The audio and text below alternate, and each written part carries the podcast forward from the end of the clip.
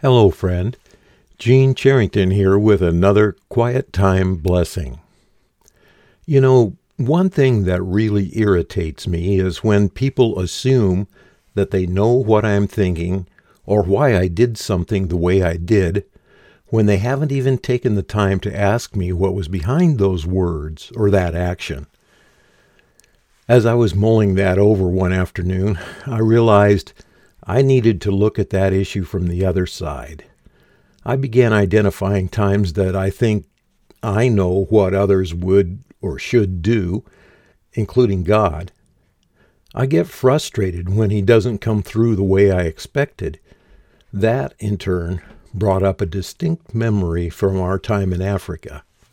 I think you will see why this lesson stuck with me on this particular occasion. It was a hot day, and there was not a cloud in the sky. The midday African sun is relentless on days like that. After a time on the road, it seems that the heat just keeps going deeper and deeper into your body.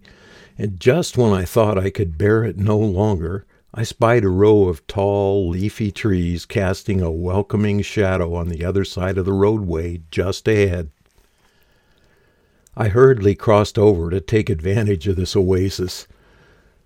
I couldn't help noticing that I appeared to be the only one on the road who had chosen to take advantage of this escape from the penetrating rays of the sun. I thought, that's odd. Why don't they move to the shade like I am? I tried to give them the benefit of the doubt, thinking, well, maybe they're just used to the sun since they grew up here but I was feeling a little smug about my cleverness in moving into the shade. I was just beginning to enjoy my leafy umbrella and the drop in temperature when suddenly I realized something else had dropped. I felt a soft but definite impact in the middle of the top of my head, then something warm and fluid dripping from both ears. I looked up into the trees high above my head, and to my horror, I found that they were full of vultures, roosting in what was evidently their customary spot to escape the heat of the day themselves and take their afternoon naps. The next thing I noticed was that my choice had not gone without being observed by my fellow travelers. They were pointing my direction and laughing. I could hear the repeated phrase as the word passed down the line of onlookers Jugurapanya Padre, Jugurapanya Padre. That meant a vulture got the Padre. Folks in our town often referred to me as the Protestant Padre, you see.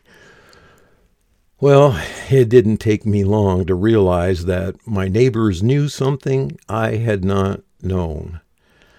Sometimes the advantages of the shady path are outweighed by the potential perils.